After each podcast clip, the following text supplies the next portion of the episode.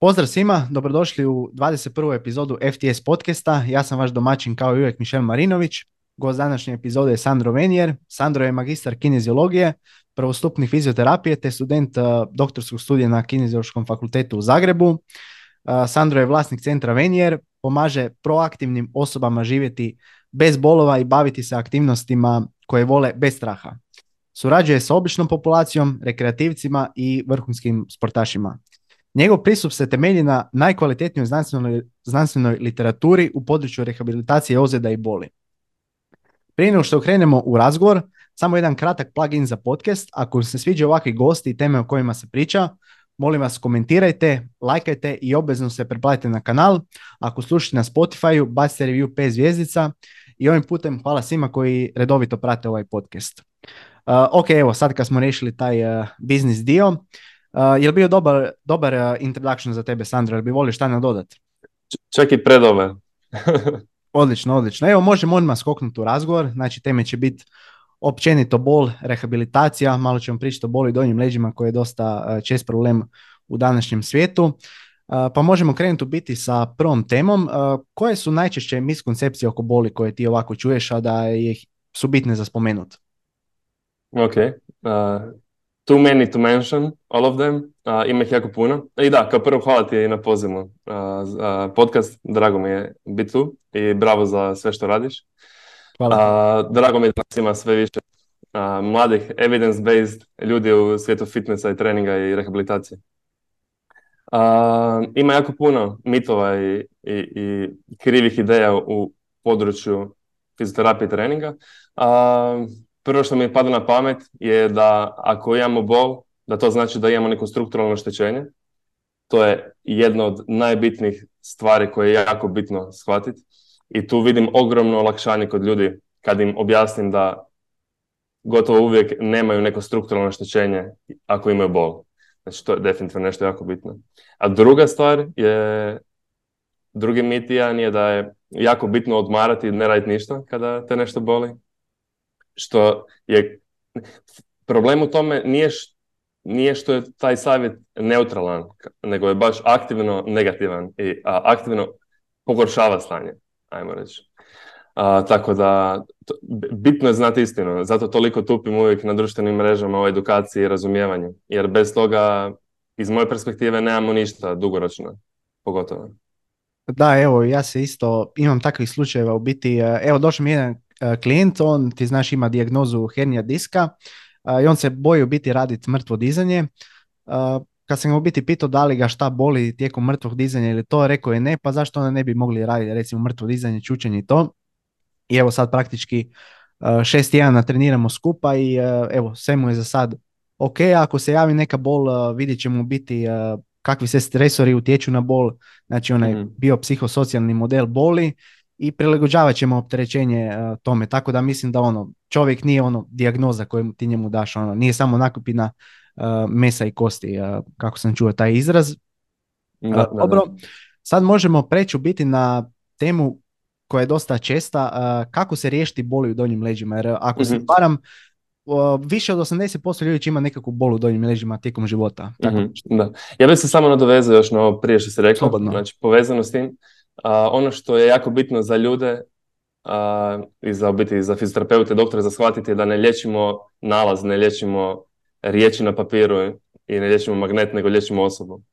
A, tako, to, to je krucijalno. Jer u principu to je a, greška. Greška je reći da je dijagnoza L5S1, što svaki dan čujem, ja mislim, doslovno. Više puta tjedno mi neko pošalje poruku ili zove kaže imam dijagnozu L5S1 i onda da. sve više a, se šalim s ljudima da, da to nije istina, nego da je njihova dijagnoza bol u leđima. Jer da nemaju bol, onda ne bi ni znali da postoji L5S1. i uvijek se zbune na početku, ali poslije im objasnim šta misli po tome. Tako da, to je isto jako bitno za shvatiti, jer nije dobro fokusirati se isključivo na strukturu. I često me ljudi kritiziraju kao, aha, znači da struktura uopće nije bitna, nije, nije istina. Struktura je ponekad nebitna, ponekad je dio problema i srednje bitna, a ponekad je najbitnije svega. Ali naš posao je shvatiti kada je situacija da, da je bitna ili nije bitna. Ali to možemo napraviti samo nakon detaljne anamneze, razgovora, pregleda, Da, konzultacije. klasika, strov mena i tvoju poziciju. Da, da, da. da. A, super. Kako rehabilitirati bolove leđima? The one million dollar question. Da, A, ovisi od osobe do osobe. to je problem. I to je razlog što nemam eh, nikakav, a, nikakav program koji prodajem za, što bi mogao prodavati i zarađivati na tome. E, program rehabilitacije bolova leđima, jer to ne postoji.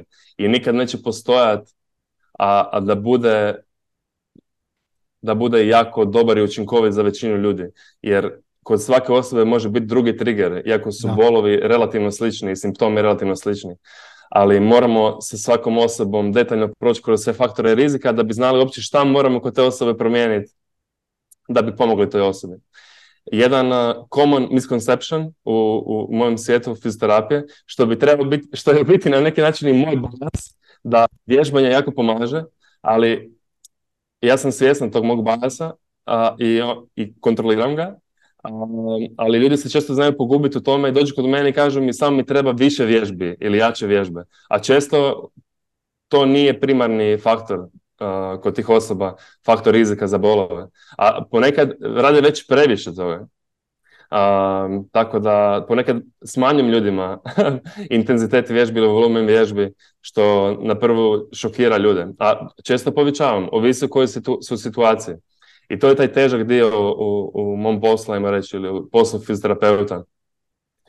Moramo svaku osobu slušati maksimalno i, i pokušati shvatiti u kojoj situaciji, pokušati shvatiti koji faktor može biti bitan za tu osobu kada pričamo o nastanku boli i pokušati shvatiti što ta osoba može promijeniti i s njom se dogovoriti šta možemo promijeniti i šta možemo raditi sada i dugoročno, uzimajući u obzir njihov život, mogućnosti, iskustva, povijest bolesti, sve obaveze koje imaju u životu i tako dalje. Tako da, to, to, je težak dio i tu, tu treba jako puno razmišljanja.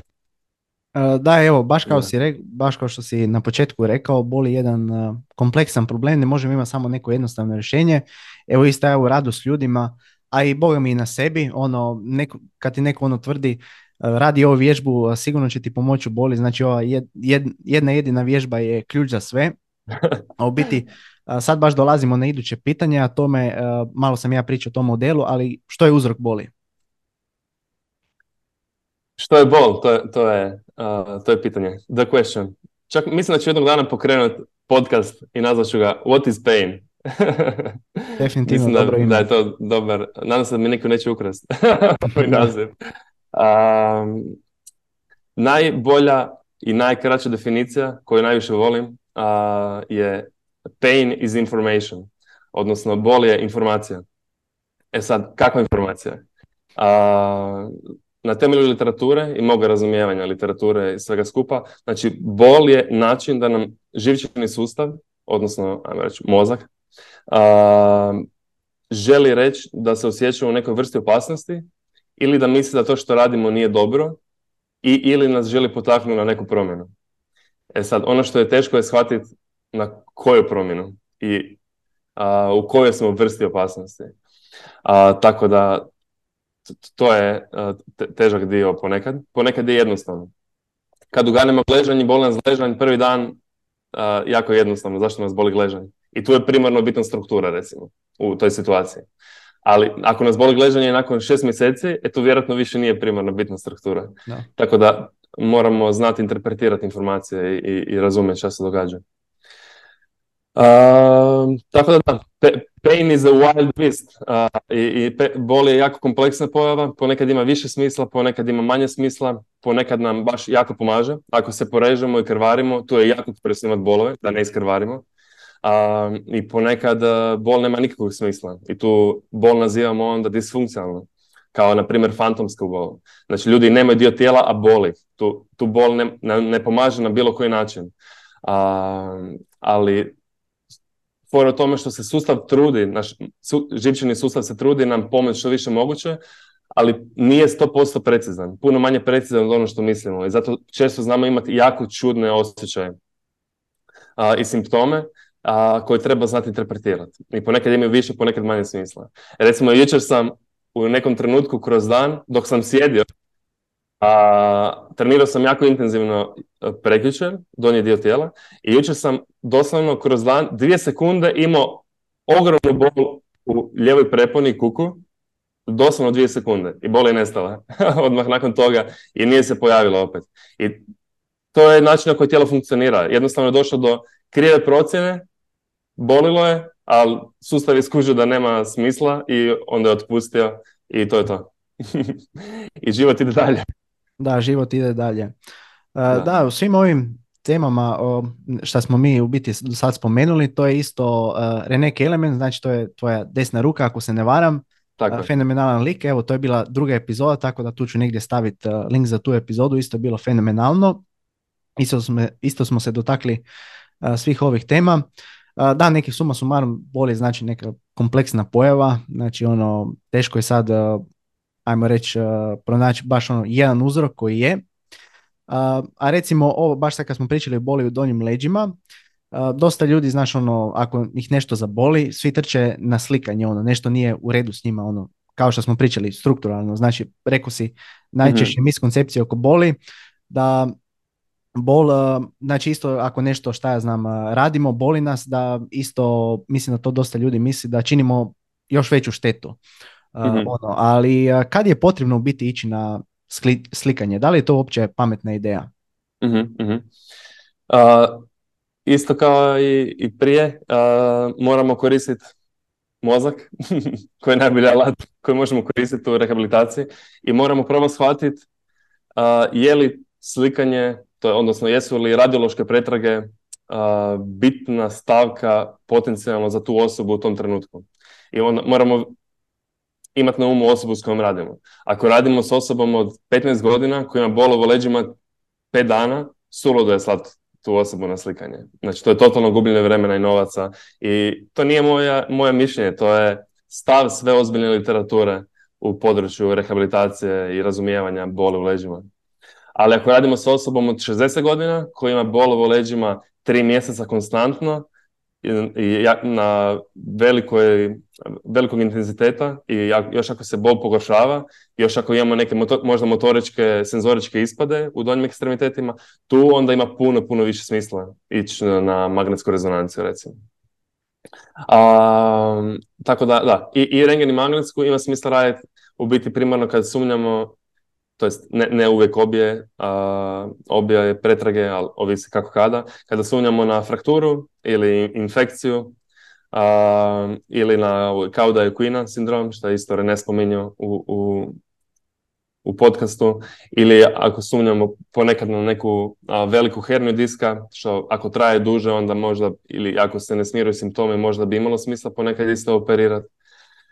A, da, i kada sumnjamo potencijalno na neke maligne bolesti, tumore i tako. Znači to su neki primarni razlozi kada bi imalo smisla. Tako da moramo interpretirati cijelu priču. Ako neka osoba od 60 godina ženskog spola sa osteoporozom pala sa neke visine, onda jako velike su šanse da ima neku frakturu, pa onda definitivno ima smisla napraviti radiološku pretragu da potvrdimo ili da budemo sigurni da je nema. Tako da, fenomenalno si ovo objasnio. Evo, sad ću reći jedan primjer iz prakse kako ja najčešće mislim. Mislim da uh, ovo, ako se ne varam, isto literatura kaže da osobe ono koji odmah dobiju bol, idu na slikanje i sve to da imaju loši ishode od onoga koji imaju neki aktivan pristup. Uh, evo nekako moje viđenje iz onako anegdota, znači nekog boli u leđima, ide na slikanje, ona mu kaže da ima herniju diska, on dobije strah od aktivnosti, Uh, više nije toliko fizički aktivan, znamo biti koliko fizička aktivnost utječe na zdravlje osobe. I sav, sav ulazi u taj začarani kruh, a znamo isto da strah ima veliki utjecaj na bol. I to je nekako moje viđenje ovako iz uh, prakse što vidim kod ljudi. I mislim da to je u biti kad se neko ide tako slikat, dobije neku bol uh, koja traje malo.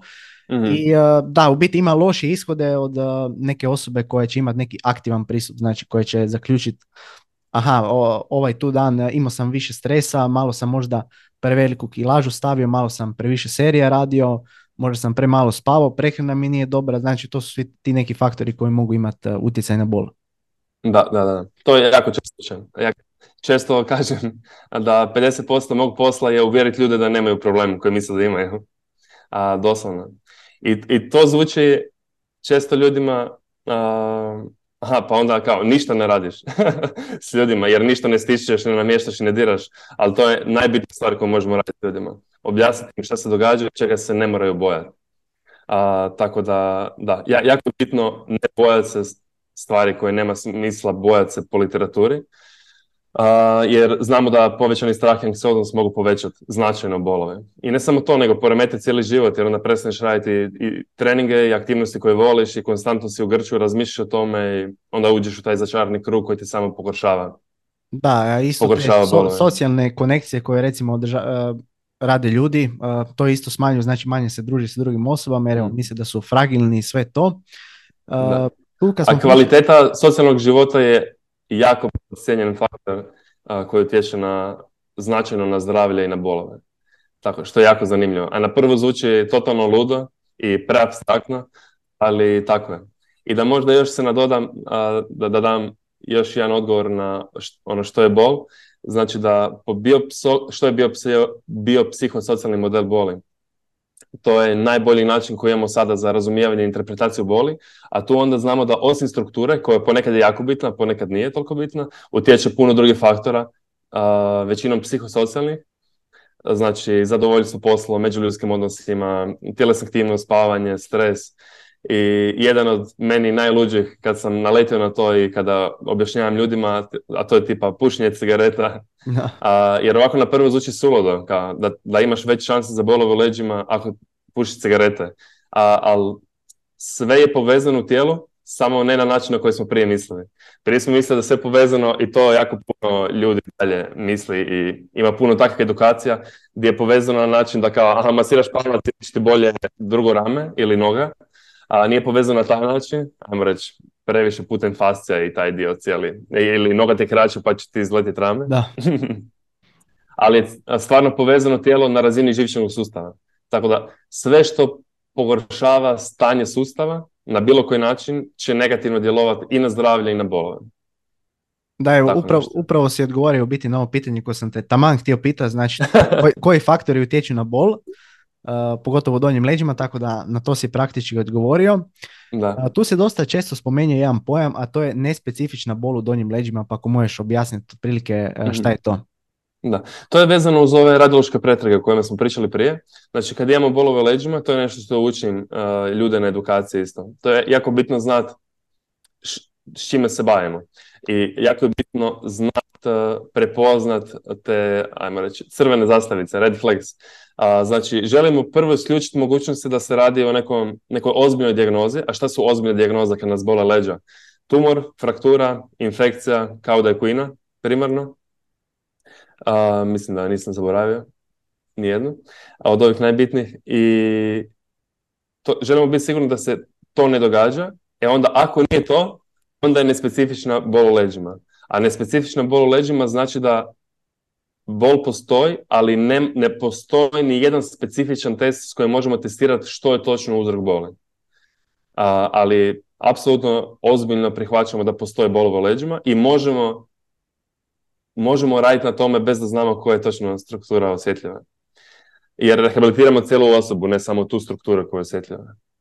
Da, otprilike, ako možda, možda znaš uh, baš bro, postotak, tipa koji postotak Otprilike ima? 90 do 95% bolova leđima, ovisno istraživanjima, spada pod nespecifičnu bol u donjem dijelu leđa. Reći. Samo 5 do 10% su specifične dijagnoze, ono što sam nabrojao, plus radikulopatije i, i, i radikularne bolove, odnosno išijas, kako se zove kod nas. Da, dosta, znači, to je dosta velik postotak, a znaš, većina ljudi, ono, kad dobije neku bol, odmah pomisli da su spadaju u ovu skupinu. Da je gotovo. 5 do 10%, ja, definitivno, odmah uh, katastrofiziraju. Da. Uh, dobro, a mogu li recimo utjeca faktori poput recimo pusture, savijanja leđa, mišićnog disbalansa na bol u donjim leđima ili općenito na bol? Da. jedan od većih problema kada uđeš dublje u znanost u bilo kojem području je da na niti jedan na niti jedno pitanje ne možeš odgovoriti sa da ili ne, većinom, a, jer uvijek postoje puno, puno nijansi, da svega, it depends. A, na primjer, nema poveznice između posture i boli, a, ali to ne znači da je postura nebitna. U kontekstu da može biti bitna za određenu osobu u određenom trenutku, a, na primjer, često nešto što je suprotno od onog što ljudi misle, često ljudi forsiraju biti jako uspravni. I to forsiranje uspravne posture može biti problem. Tako da u, toj situaciji postura je bitna, ali nije bitna na način na koji su ljudi mislili, nego, nego doslovno ono što su mislili da će pomoć pogoršava stanje. Tako da bitno je pričati s ljudima o posturi i bitno da shvate šta je postura i kako se ponašati po tom pitanju. I nije dobro biti u istoj posturi predugo, ali ne postoji jedna najbolja postura. Bitno je shvatiti sve te poruke zajedno. Da, kako ti ono kažeš, najbolja postura je ona sljedeća ako se Sljedeća postura, da, da. I ono što je zanimljivo je što koliko, koliko mi nismo svjesni sami sebe u prostoru i generalno u životu, kao šta radimo i slično, jer mi mijenjamo posturu stalno, uvijek, cijeli život, ali niko ne razmišlja o tome nego svi misle da, da, da, se ne pomaknu kad sjeda. Mi se pomaknemo sto puta, vi kao što vidim da se ti lagno vrtiš na stolici.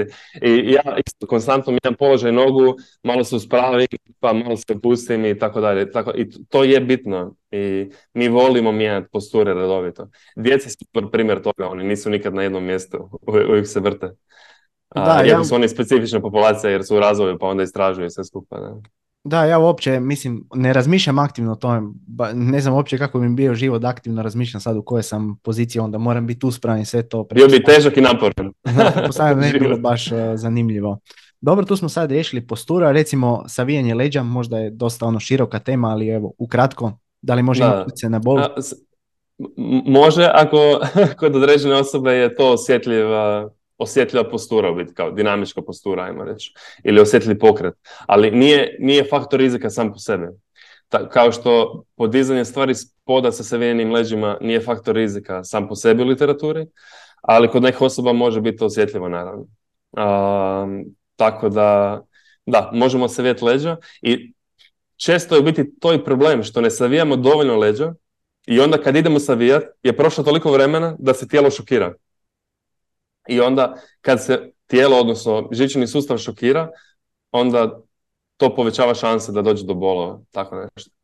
Kao što se, šok, ajmo reći, šokiraju uh, stražnje lože ako idemo sprintat nakon šest mjeseci što nismo trčali.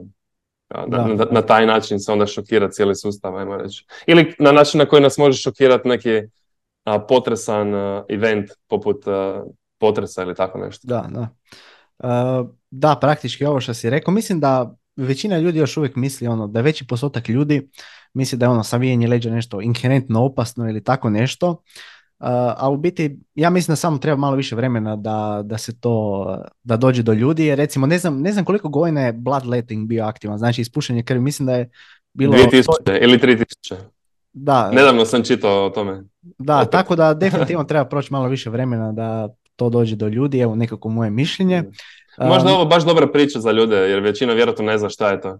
Znači, do prije 100 godina, doslovno do prije 100 godina, se redovito liječilo ljude za brdo dijagnoza, tako da bi im uzeli ruku i izrezali jedan dio, odnosno namjerno bi iskrvarili ljude jer su mislili da tako a, loše substance, da, da postoje neki disbalansi i da se tako izbacuju toksine iz tijela i da će osoba tako zdraviti. A, tako je umro prvi predsjednik Amerike. E vidiš, to, to sam baš bio na tom profilu pročitao. Da, htjeli su ga izliječiti i doslovno su ga ubili. I, I, imali su najbolje namjere, ali to što mi imamo najbolje namjere ne znači da to što radimo ima smisla. Da, i to je isto u biti uh, jednako važan aspekt. Znači, samo zato jer se nešto radilo tisućama godina ne, ne mora znači da je to, uh, ajmo reći da pomaže, da je naj, najbolji način. Tako da to je u biti, uh, ako se ne varam, appeal to tradition uh, se zove, tako da, česta logička pogreška. Uh, dobro, mišićni disbalans, da li on može imati kakav utjecaj na bolu donjim leđima? Ne. Kratko i jasno. Kratko i jasno, da. A, u smislu, ne, nemamo dokaza za to. Da, da. I, I nema, iz moje perspektive isto, nema smisla u kontekstu razumijevanja boli iz te biopsihosocijalne perspektive, plus iz perspektive da se tijelo adaptira na ono što radimo. Onda bilo bi suludo da smo evolucijski toliko krhi da nas boli leđa jer je neka muskulatura malo slabija od druge, tako nešto. Da. I najbolji primjer toga, što se tiče slabosti muskulature, je da, da, da je slabost muskulature ili disbalans toliko bitan, onda bi sve starije osobe imale bolove uvijek. A, a nemaju. Nemaju više bolova nego mi, ajmo reći. Da, ima logike, definitivno. Mm. dobro, kakve, kakav utjecaj može imati e, recimo neke e, terapije koje se često koriste kod boli, recimo masaža, akupunktura, cupping, uh, kineziotape. Znam da si ti imao neki rad na temu kineziotape, pa možemo malo detaljnije o tome. elektroterapije na bol u donjim leđima. Pretpostavljam da ovo bol u donjim leđima da se to može praktički reći za bilo koji bol, ajme reći za većinu boli. Da, da, slažem se. Uh, to je teška tema. Puno ljudi me hejta zbog toga. Um, Dobro je za algoritam.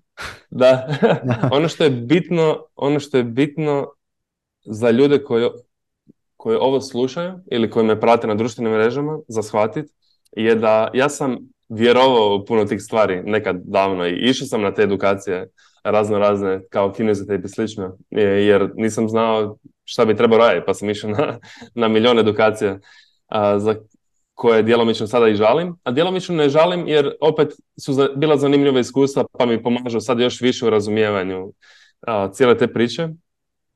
I problem je u tome što bilo šta može pomoći jer nije samo bitno ili toliko bitno ono što radimo, bitan je cijeli kontekst situacije i bitno je šta osoba misli da je dobila, bitno je da li osoba misli da smo mi stručni, bitno je da li osoba vjeruje hoće li biti bolje zbog te intervencije koje radimo.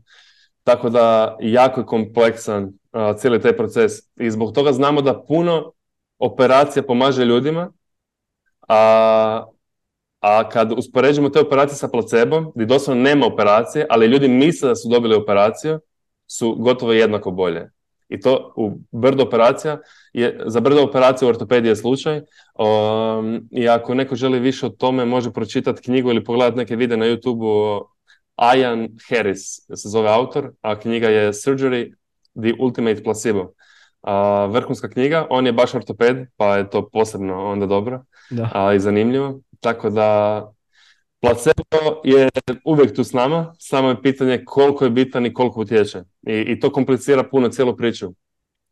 Ali zato sam ja prestao raditi bilo šta od tih tehnika, jer ako sve može pomoći, a, a na primjer jedna od intervencija je baš vježbanje koje može pomoći, a ako sve može pomoći, onda ću se fokusirati na to što može pomoći ljudima dugoročno i za što imamo najviše dokaza da poboljšava zdravlje i i pomaže ljudima da imaju bolji život na duge staze, ajmo reći.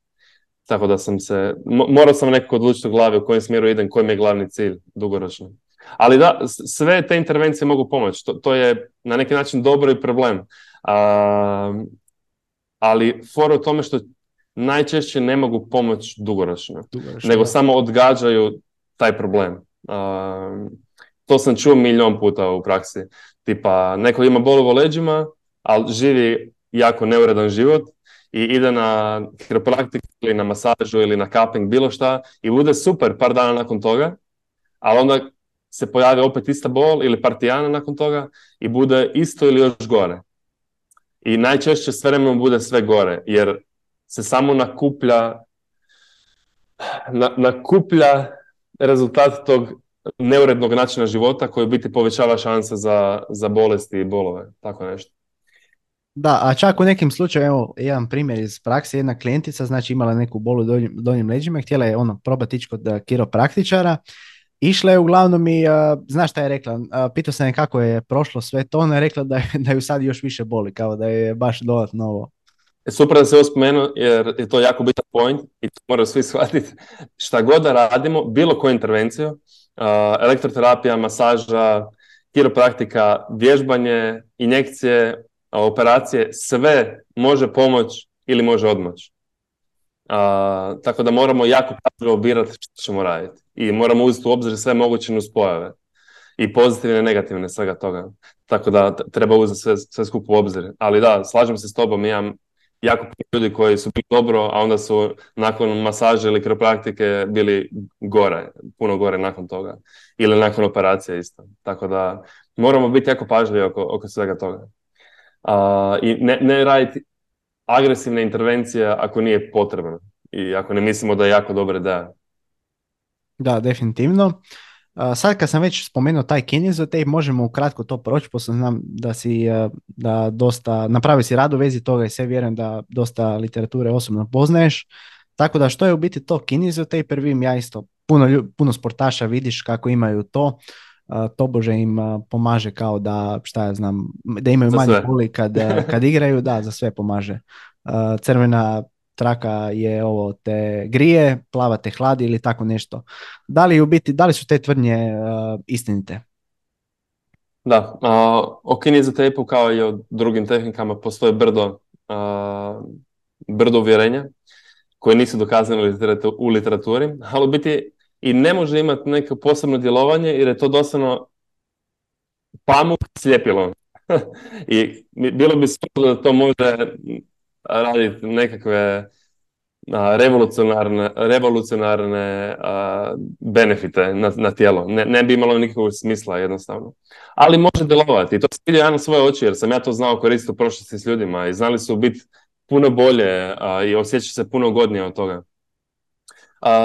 čak i dan danas znam ponekad, ali to je možda jedno, dva put godišnje, nekom staviti, ako me zamoli i kaže mi da je imao jako dobro iskustvo nekad u prošlosti s tim, ali toj osobi onda objasnim šta je to, šta može očekivati od toga i bitno mi je da ta osoba shvati da ne mora biti ovisna o tome i da to nije ništa posebno ni bitno, ali ako je paše, super, go for it i kao, uživaj.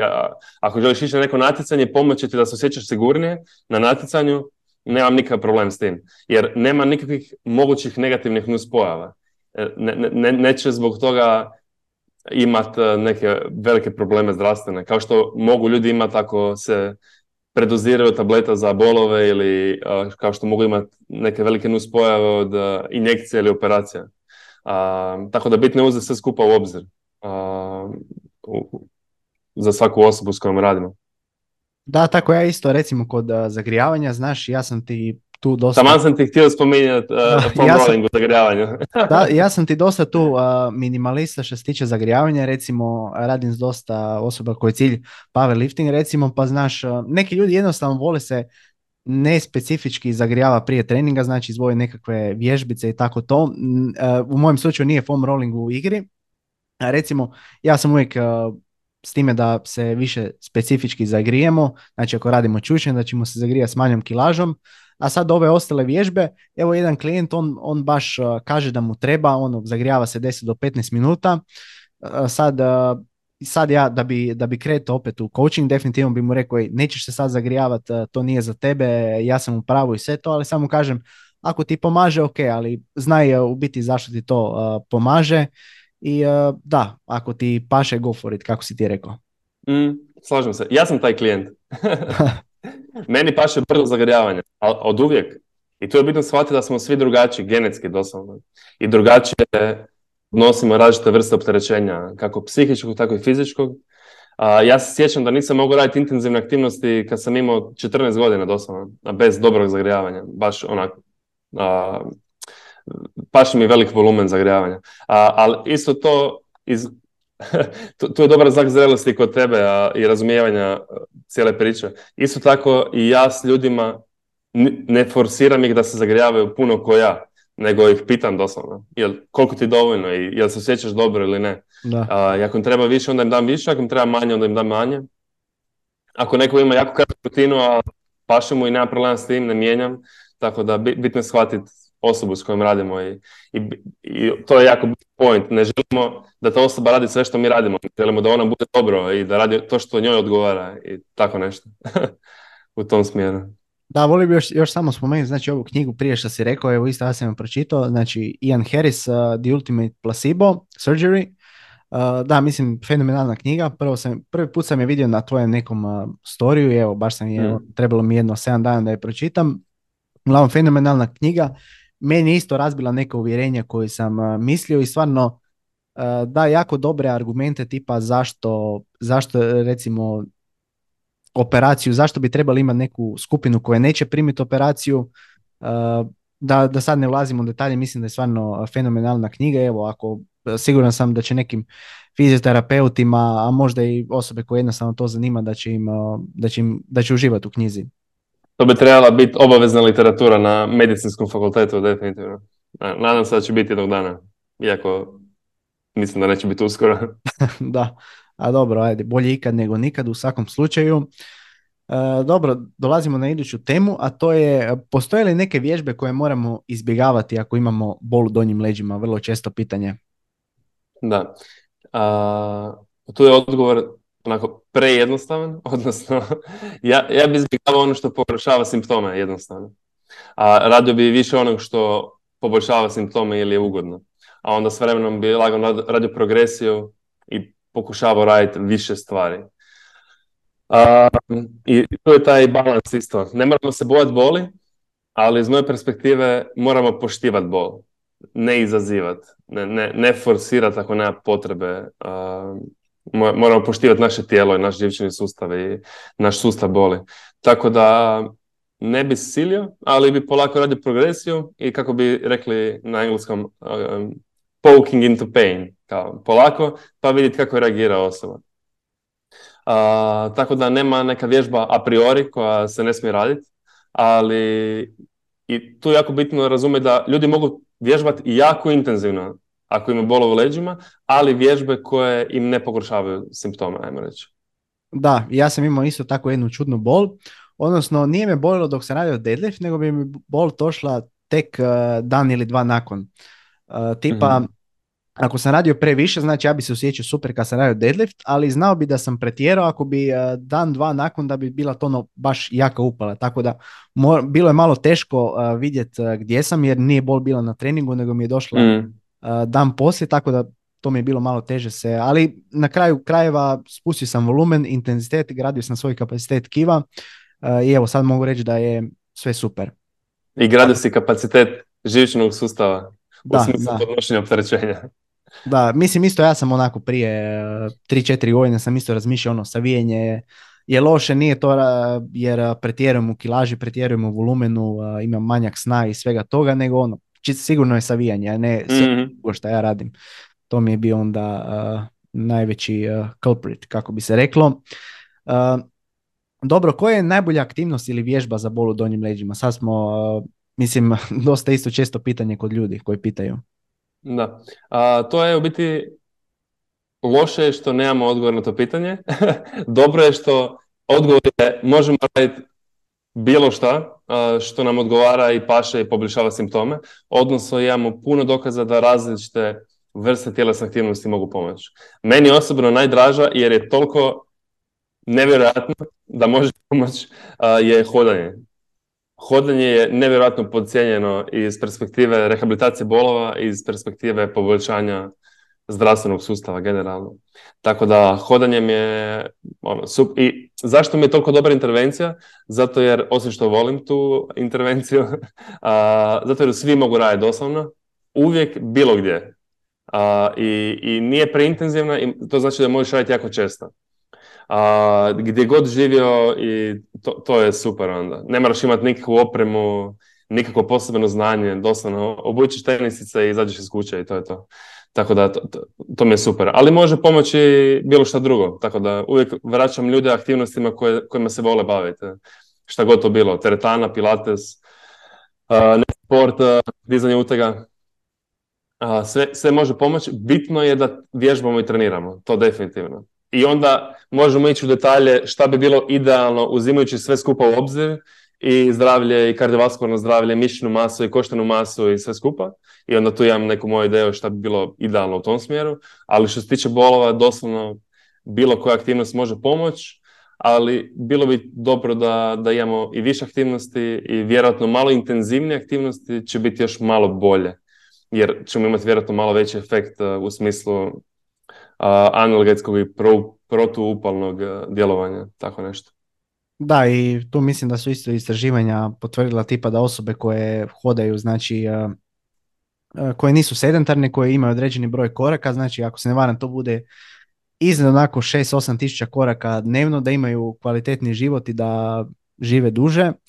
Tako da isto ja sam primijetio tu anegdotu sam sa svojim klijentima, čak i recimo ako idu u teretanu, a ostatak dana su ono potpuno sedentarni, e, ako im ubacimo ono nekakvu laganu aktivnost, e, evo, bolje će se osjećati, samim time bolje kvaliteta života, možda manja bol, tako da Mm. definitivno mi isto to iskustvo potvrdilo samo. Uh, Super. prije si isto malo spominjao tablete, e, lijekove i e, inekcije. A, Mhm. Da li to pomaže za bol u donjim leđima? Da li je to dobra ili loša ideja? Mhm. Um, i- isto ovisi. Često, znači, jedan problem sa tabletama je što ih ljudi konzumiraju ili previše ili ne žele ih nikad konzumirati. A iz moje perspektive ima smisla konzumirati nešto ako nam pomaže akutno prvih par dana nakon bolova u leđima. A, jer ako nam to pomogne da imamo puno manje bolova i da možemo bolje spavati i imati manje intenzivnu bol, a intenzivna bol je faktor rizika da bol ostane duže isto s nama, onda mislim da ima smisla iskoristiti to, ajmo reći, možda prva dva, tri dana, ako nam pomaže. Um, ali ne bi pretjerivao s tim generalno jer može jako naštetiti probavnom sustavu, što sam puno puta vidio u praksi. A, s druge strane, što se tiče injekcija, tu je kaos. Znaju, ljudi mi pričaju svakakve ludorije da su dobili brdo čudnih injekcija na različitim mjestima sa nekim vitaminama i svakakvim ludostima. A, ono jedino što mogu reći da ima smisla a, je da ponekad kod osoba koji imaju radikularnu bol, odnosno jaku bol niz nogu, koja je povezana sa hernim diska, ajmo reći, onda izgleda da često injekcije, injek, injekcija kortikosteroida može pomoći značajno u redukciji boli u toj situaciji. Ali sve ostale situacije, sve ostale vrste injekcija nemaju neku potporu istraživanja. Aha, dobro. Uh, sad iduće pitanje, malo po malo kontroverzno, a to je konzervativno ili uh, kirurško liječenje. U biti, šta je Mhm. bolja opcija? Uh, šta je po tebi? uh, kad je bolje konzervativno nešto liječiti ili uh, mora se riješiti nekom operacijom? Poneviše sad pričamo uh, za donja leđa, ali možemo i za neke dru- druge Mhm, dijelove tijela. mhm. Ok, ok. A, da, i to je kompleksna tema. A, generalno, za, za nespecifične bolove u leđima a, nema smisla operirati. I tu literatura je čvrsta u tom smjeru. Jer doslovno ne znamo šta operirati, pa nema smisla samo testirati. A, tako da tu ne bi nikad preporučio operaciju. A, kada ima smisla operirati? Ima smisla izgleda a, kada ljudi imaju sindrom kauda i kuine, odnosno kada imaju jako, jako bol kroz obje noge najčešće i kada gube funkciju a, kontrole mjehura i, i generalno osjet u toj a, zdjeličnoj regiji a, i motoriku u donjem dijelu tijela, onda najčešće je preporuka napraviti hitnu magnetsku operaciju. A, ali za diskus hernije je malo kompliciranije u smislu, ajmo reći, kad imamo simptome išijasa, odnosno bol ili uh, trnce kroz jednu nogu, a bez drugih uh, simptoma, onda izgleda da obje opcije mogu imati smisla, ali generalno se ne preporučuje operacija prvih šest tjedana, jer većina ljudi je puno bolje kroz prvih šest tjedana kada pričamo o, bilo ko, o, o svim bolovima u leđima. Ali ako ljudi imaju baš brutalne bolove kroz nogu, pogotovo par tjedana i ne poboljšava se uh, na bilo koji način ili se i dalje pogoršava, onda izgleda da operacija čak može biti ok opcija uh, da, da se ljudima brže smanji bol, ali nakon godinu dvije kada pratimo te ljude, prosječno imaju iste ishode. Ljudi koji su operirali koji nisu operirali. Tako da nije, nije tako jednostavno odlučiti kada neko bi trebao i ne bi trebao operirati. Baš treba dobro razmisliti i ponekad moramo testirati, dati malo vremena, vidjeti kako napreduje situacija, a, probati što bolje shvatiti osobu s kojom radimo i kontekst a, i, i vidjeti da li možemo nešto probati pomoći prije nego što krenemo razmišljati o operaciji, tako nešto. Ali ponekad definitivno je dobra opcija i, i po- često pomaže ljudima, samo treba vidjeti kod koga ima smisla. Da, znači većinom je odgovor ovisi, ali ovo kao što smo rekli, 90% ljudi ima nespe- nespecifičnu bol u donjim leđima, tako da u tom slučaju ti biš preferirao neki aktivan pristup uh, uvijek. Uh, tako da, da, ne, neoperativan pristup. neoperativan, da. Da, da. Uh, dobro, i sad u biti pričali smo o tome u cijelom podcastu, ali koliko je važna edukacija u tom procesu rehabilitacije? Mhm. To je zanimljivo pitanje jer a, literatura je tu malo miješana i kao nema, nema konkretnih dokaza da je edukacija toliko bitna kao, ali to je jedna od onih stvari što je preteško kvantificirati i, i, i istražiti, jer mi u biti nije, nije samo bitno šta govorimo ljudima, bitno je ono što ljudi shvate. A, a to je jako teško znat. šta su oni shvatili iz naše priče. Zato bi doslovno bih trebali pitati uvijek šta su oni shvatili. Jer jako često ja sam objašnjavao ljudima neke stvari i onda kad su mi oni prepričali što su shvatili, znači bilo je sve suprotno. A zato jer su ovo kompleksne teme i ja učim s vremenom sve bolje komunicirati s ljudima i naglašavati najbitnije stavke uh, informacije da ljudi što bolje shvate. Ali iz moje perspektive, iz prakse, je nevjerojatno bitna uh, edukacija.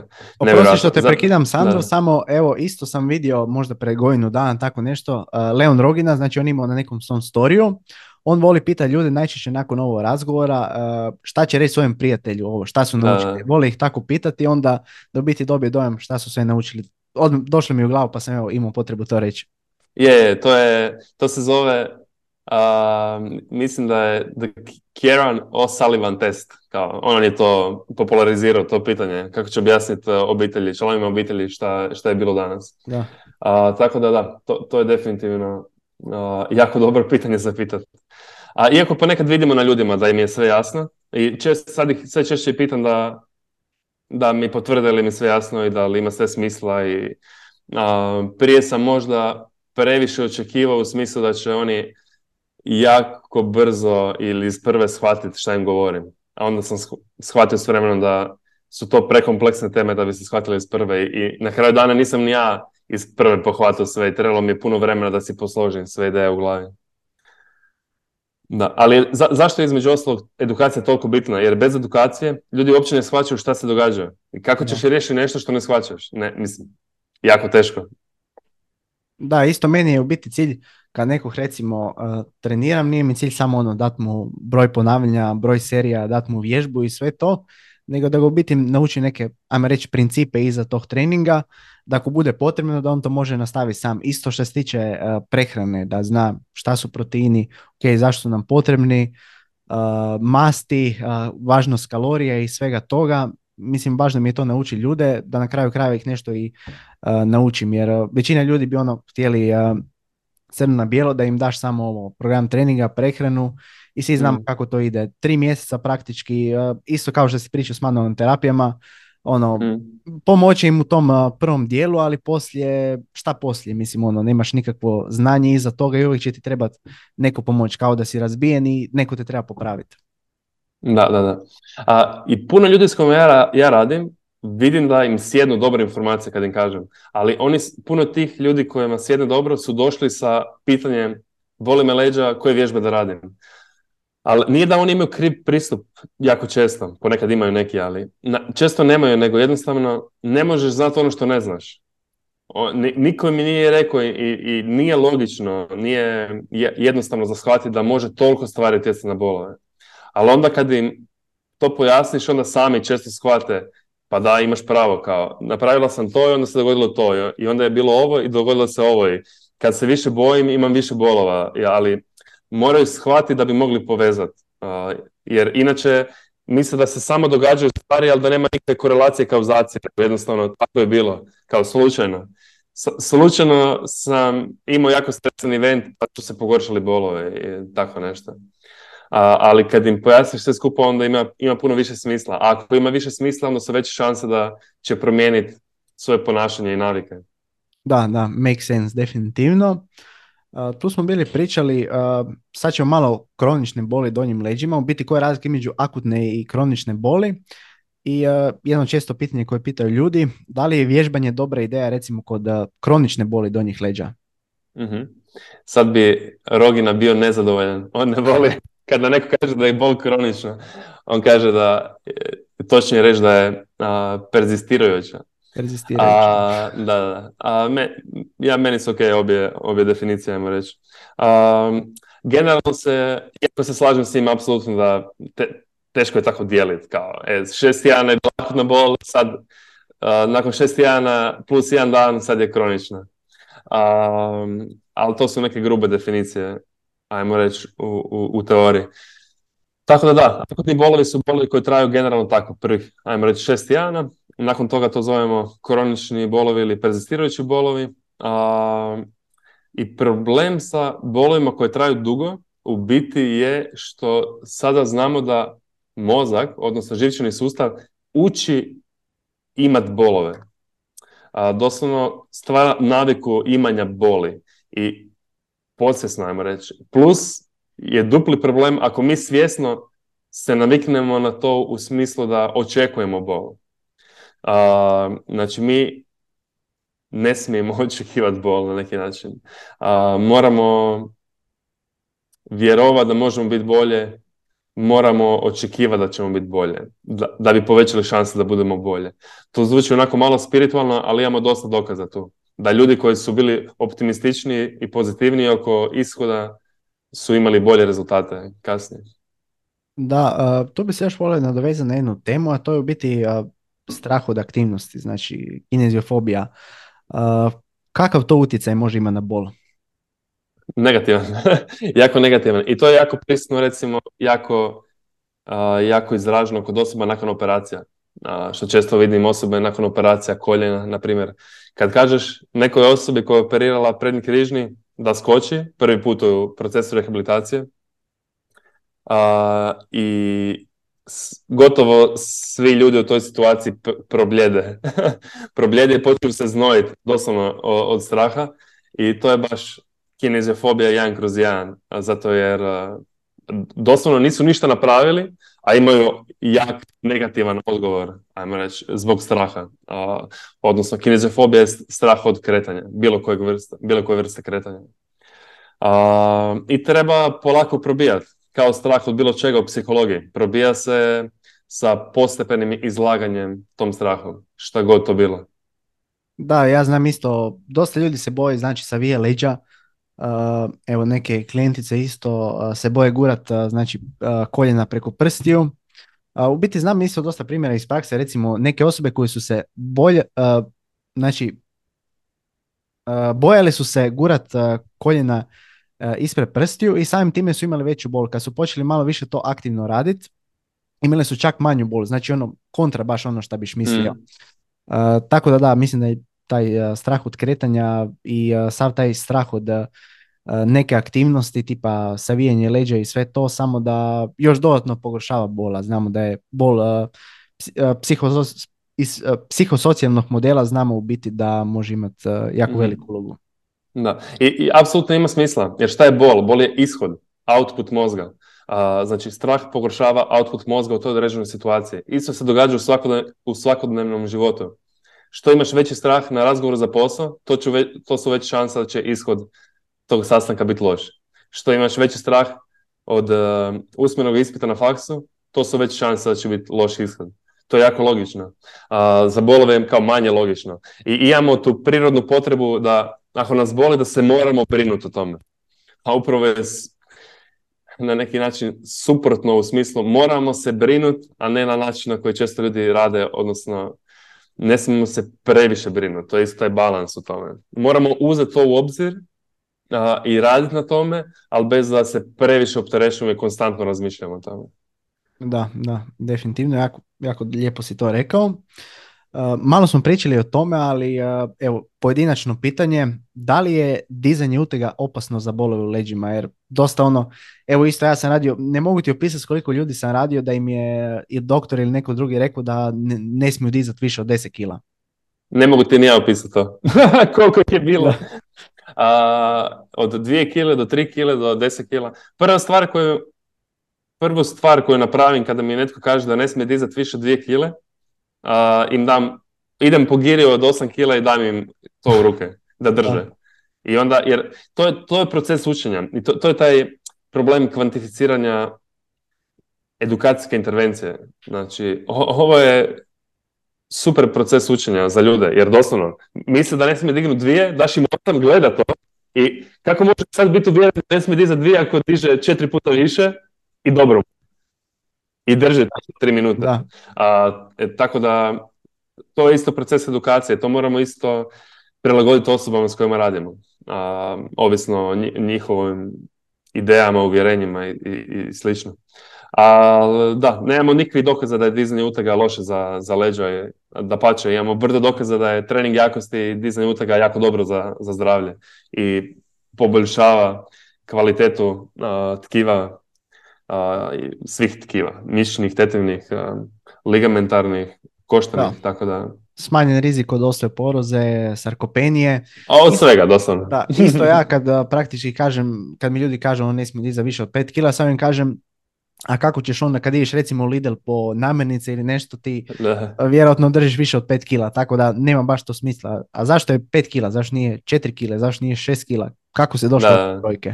Uglavnom brdo problema tu postoji, definitivno.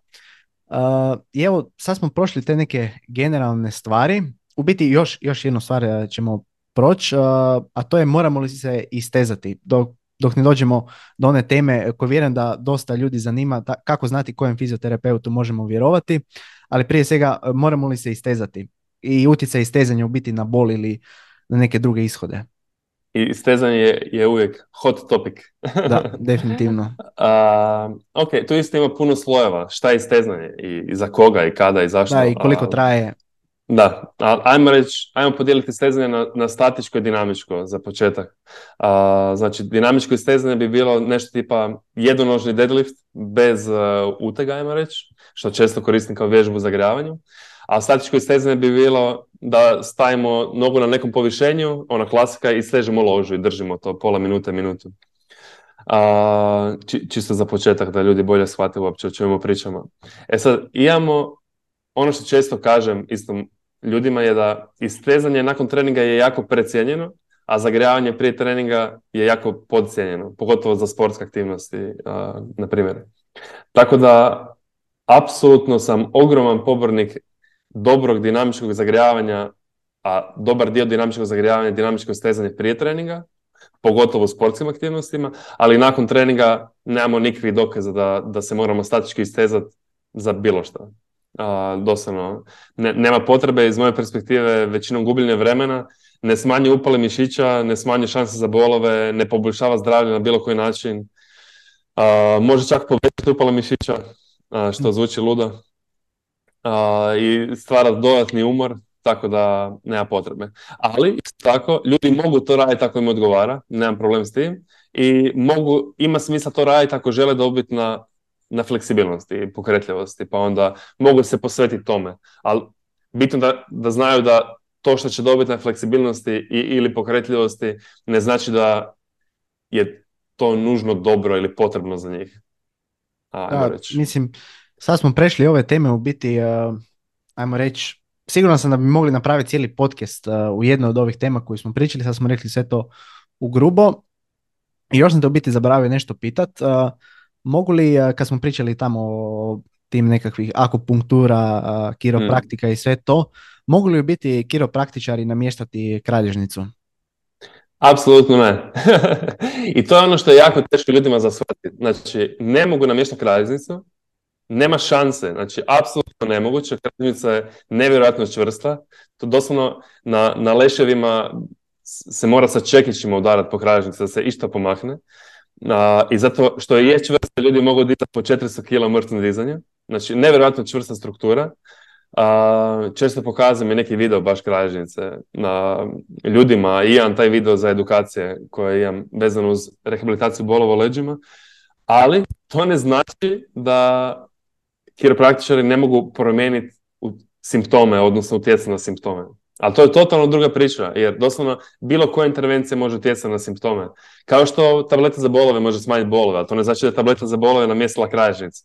Jednostavno je pozitivno utjecala u tom trenutku na bol.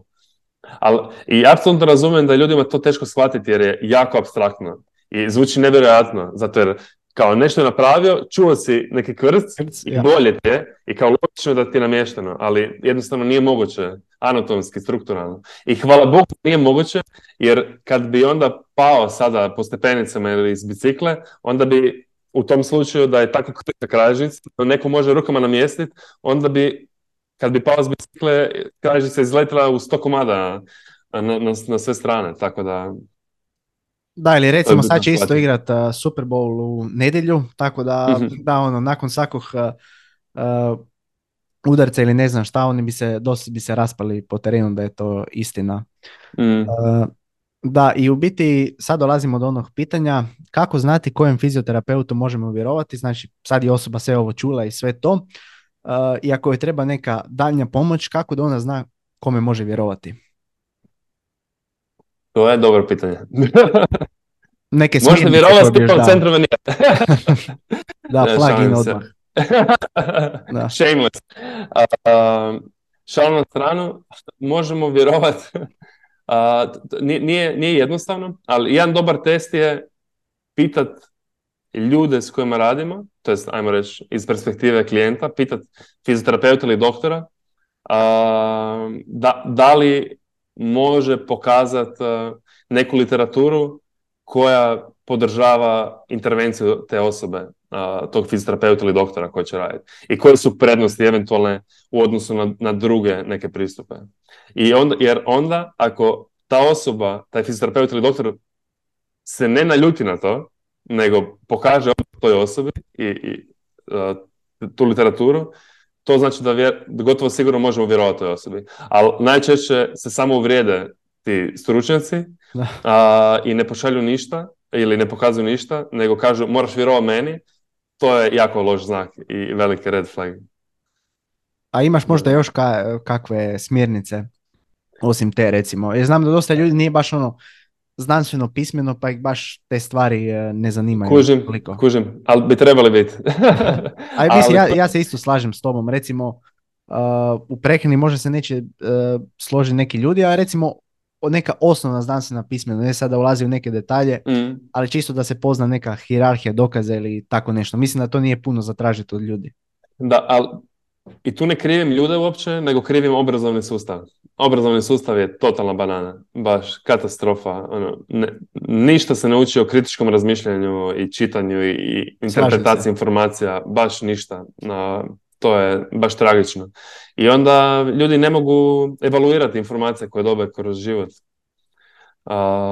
tako nešto. Ali definitivno jedan znak isto zrelosti, ajmo reći, kompetentnosti kod, kod fizioterapeuta i doktora je taj da ako fizioterapeut ili doktor kaže da je postoji samo jedna jedina aktivnost kojom se mora baviti u životu u budućnosti ili da ne smije nikad više vježbati, sigurno nije dobro educirana osoba, dobro educiran taj fizioterapeut ili doktor. Jer to je, nema šanse da je ozbiljno educirana osoba će tvrditi tako nešto. Da, mislim, i meni zvuči ovako suludo, tako da, definitivno. Uh, zašto svi doktori, recimo ovo ovo sam se sjetio, zašto svi doktori preporučuju plivanje leđno za bolove u leđima? Možeš to dosta čuti. Isto ja sam čuo dosta evo, je doktora da isto to neki preporučuju. Uvijek je plivanje neko za bolove u leđima. To, to pokušavam shvatiti već deset godina. Ali nikako da shvatim. Moje mišljenje, kako te stvari najčešće nastanu, je to da je neki dekan na fakultetu prije 50 godina na medicini rekao svima da je plivanje najbolja aktivnost za leđa i tako je ostalo. I tako se nastavlja propagirati taj mit. jer nikad nisam čuo nikakvo objašnjenje za to, kao od strane doktora, nego jednostavno ono klasika, moraš to raditi, jer tako radimo od uvijek. Da, We always did it that way. Da, da, da. tako da, da, apsolutno nema nikakvih dokaza i ne znam zašto se to događa, ali zna biti jako, jako smiješno često u praksi, jer tipa imao sam jednog e, klijenta koji je reprezentativac bio u plivanju i došao kod doktora, a to su baš ta komične situacije u, u, u, praksi. I je rekao doktoru da ga bola leđa i doktor mu je rekao da mora više plivat. I ovaj mu je rekao, ali plivam četiri sata dnevno. Kao. A mora I onda je rekao, ajmo, onda ne znam. Onda probaj nešto drugo. da. Da, to smo biti rekli indirektno kad sam kad smo bili pričali o postoje li neke vježbe koje moramo izbjegavati ako imamo bol u leđima ili neke vježbe koje moramo raditi da je bilo bolje tako da to smo isto indirektno govorili. Um, evo, isto ti si bio rekao da si promijenio dosta mišljenja o fizioterapiji, ali ako možeš reći barem jedno mišljenje uh, još koje si uh, promijenio u posljednjih 3 do 5 godina. mm Mogu ti ih reći dosta vjerojatno. A, dobro, jedna stvar definitivno koju sam shvatio prije puno godina je da taping ne, ne može raditi čuda i ne može aktivirati i inhibirati mišiće. A, to, to definitivno. A, druga stvar je koju sam radio prije dosta godina je to što sam jako precijenjivo šta ja mogu raditi sa mojim rukama na, na tkivu i s ljudima i svašta sam mislio da je moguće isto inhibirati, aktivirati, palpirati čuda i, i, i opuštati fascije i svašta nešto. A, tako da i to, to je bio isto težak i bolan proces učenja.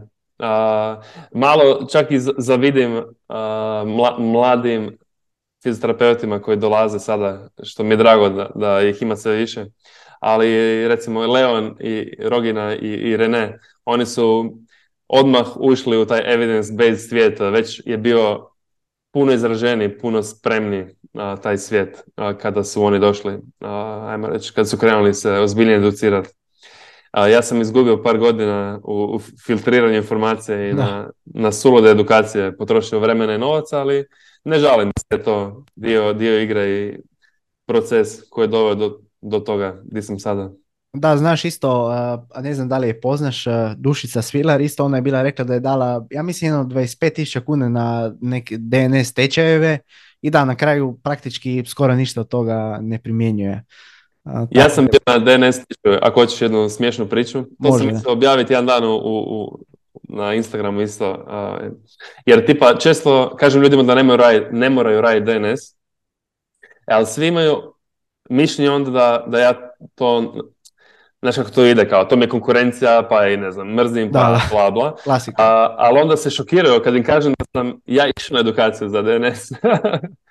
a, tako da išao sam, slušao sam i zaključio da nema smisla nikakvog, na primjer. I, I to je taj dio isto, to je isto dobra priča za, za ljude za shvatiti. Da, da nije sva znanost dobra znanost.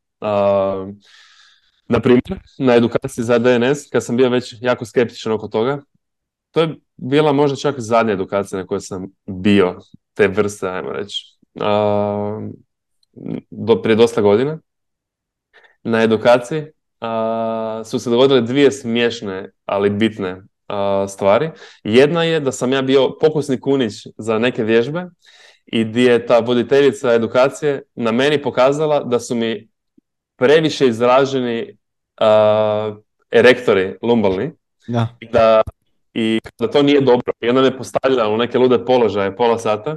A ja sam bio tada u top formi, ono, vrhunski. Trenirao sam svaki dan, uh, ozbiljno natjecao se još.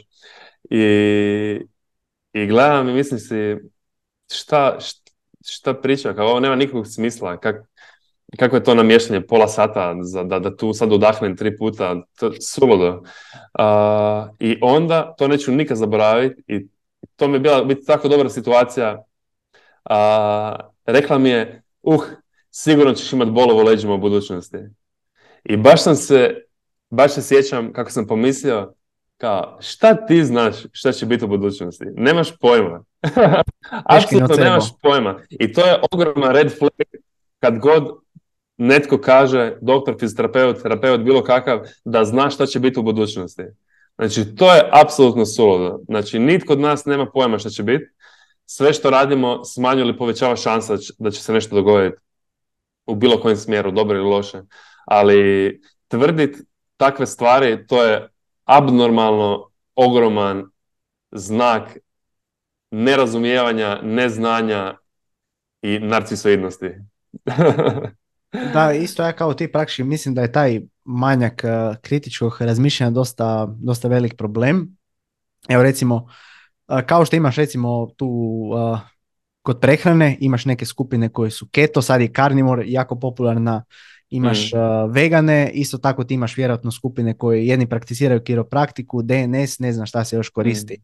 To je praktički tribalizam, znači tu kritičko razmišljanje praktički ne postoji. Tu, tu se samo gledaju uh, dokazi koji tebi idu u korist, uh, tu se uopće druga strana ne, ne gleda.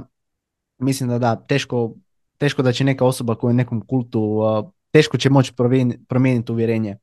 Tako da svako... Ako, Reci. ako neko jako vjeruje u DNS, onda bi preporučio ovaj mentalni, ovu mentalnu vježbu, a, a to je da povezano s ovim seminarom, pita se na kraju seminara, postoji li literatura na temelju koje možemo zaključiti da je DNS bolja intervencija od neke druge intervencije za bolove u leđima.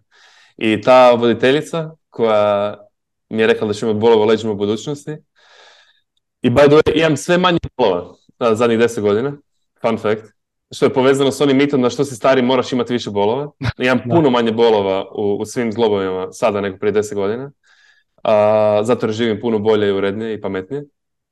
Na kraju tog seminara sam pitao tu instruktoricu, voditeljicu seminara, da li imamo dokaza da, da je DNS bolji od drugih intervencija i rekla mi da ima i da je sve objavljeno na stranici DNS-a, znači Dynamic Neuromuscular Stabilization i da, da imaju tamo folder literatura.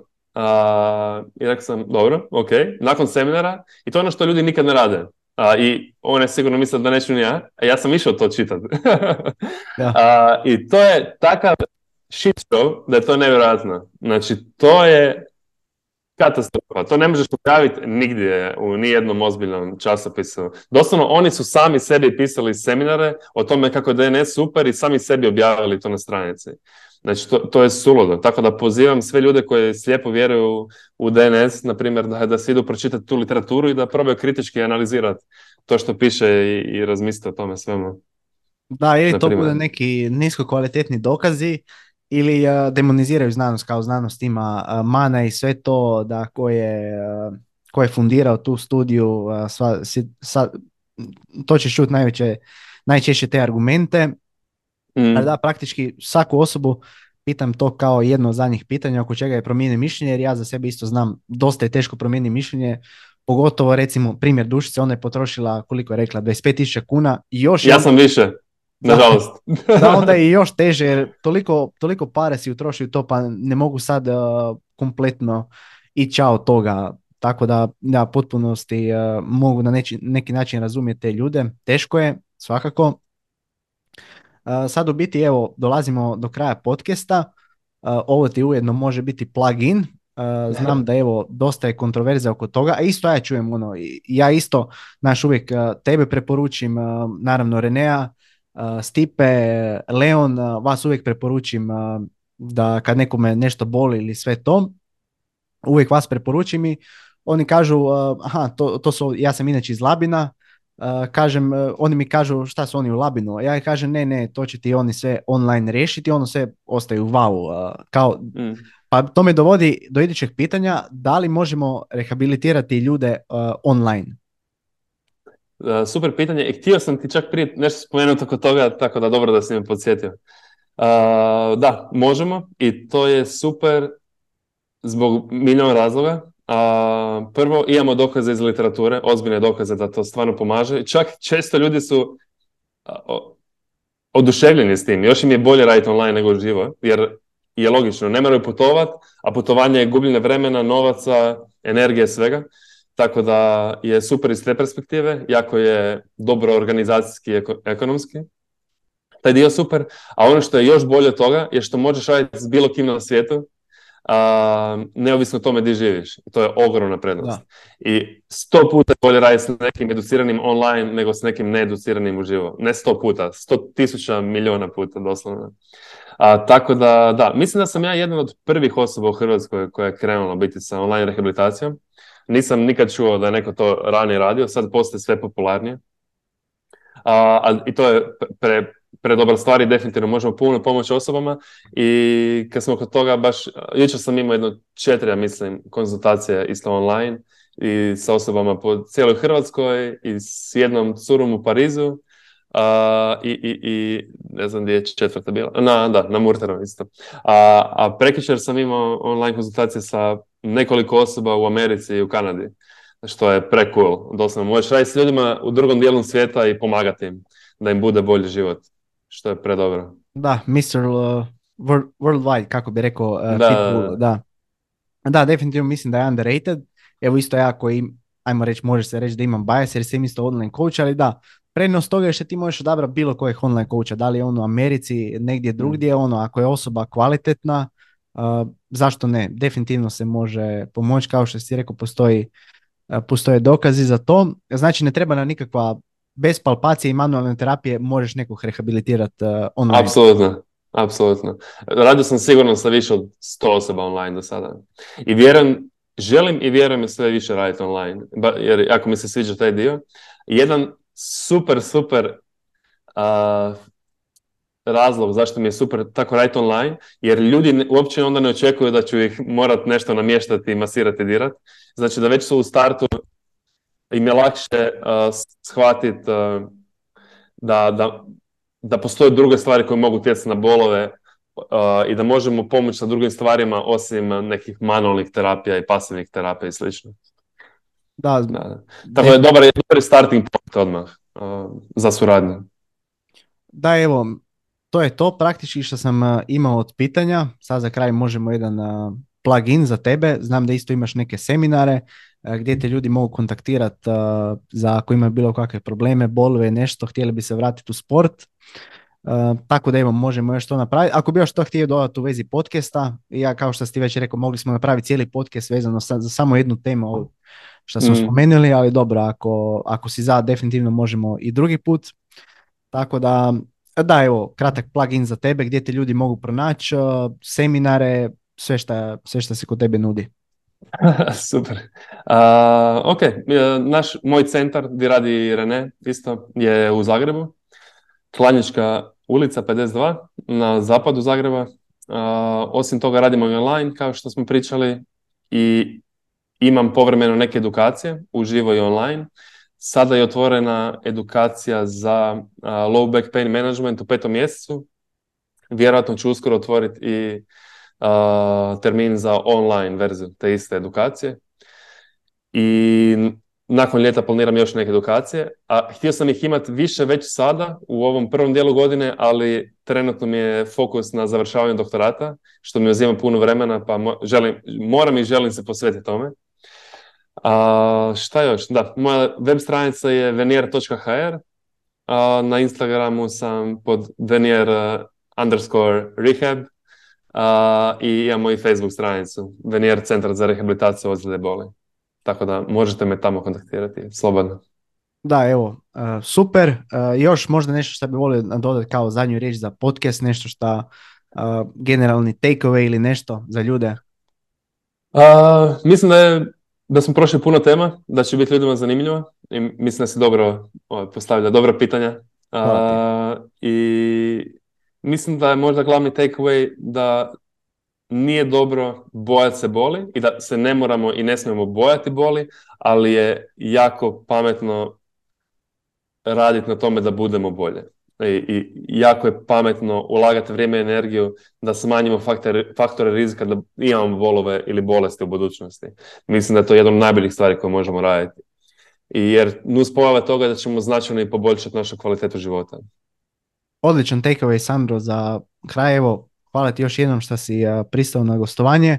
Mislim da smo ovdje stvarno rekli jako puno stvari, konkretno za bol u donjim leđima. Mislim da niko nema baš ovaj podcast format na našim mjestima koji je išao toliko duboko u detalje, onako baš sve smo prošli, vježbe i sve to, zašto se bol dešava najčešće, šta možemo raditi protiv toga, kako je riješiti neke manualne terapije, tako da vjerujem da će biti puno ljudi od eh, koristi, što generalne populacije, tako isto fizioterapeuti, treneri. Eh, evo, zašto imam fizioterapeute na eh, podcastu? Evo, smatram da puno trenera će se susresti samim time kad im klijenti budu dobili neku bol, pa evo, mislim da je neka osnovna edukacija da bi trebali znati kako djelovati protiv toga. tako da da, evo, to je to. Kratak plugin još za podcast. hvala svima koji ste poslušali ovu epizodu do kraja. Molim vas, znači, lajkajte, komentirajte, preplatite se na kanal, znači tim podržavate mene i budući rad ovog podcasta. Ako imate bilo kakve pitanja za mene ili Sandra, evo, napišite ispod u komentaru, mislim da će isto Sandro biti drago odgovoriti. I evo, to je to. Hvala vam na pažnji i vidimo se u idućoj epizodi FTS podcasta. Pozdrav!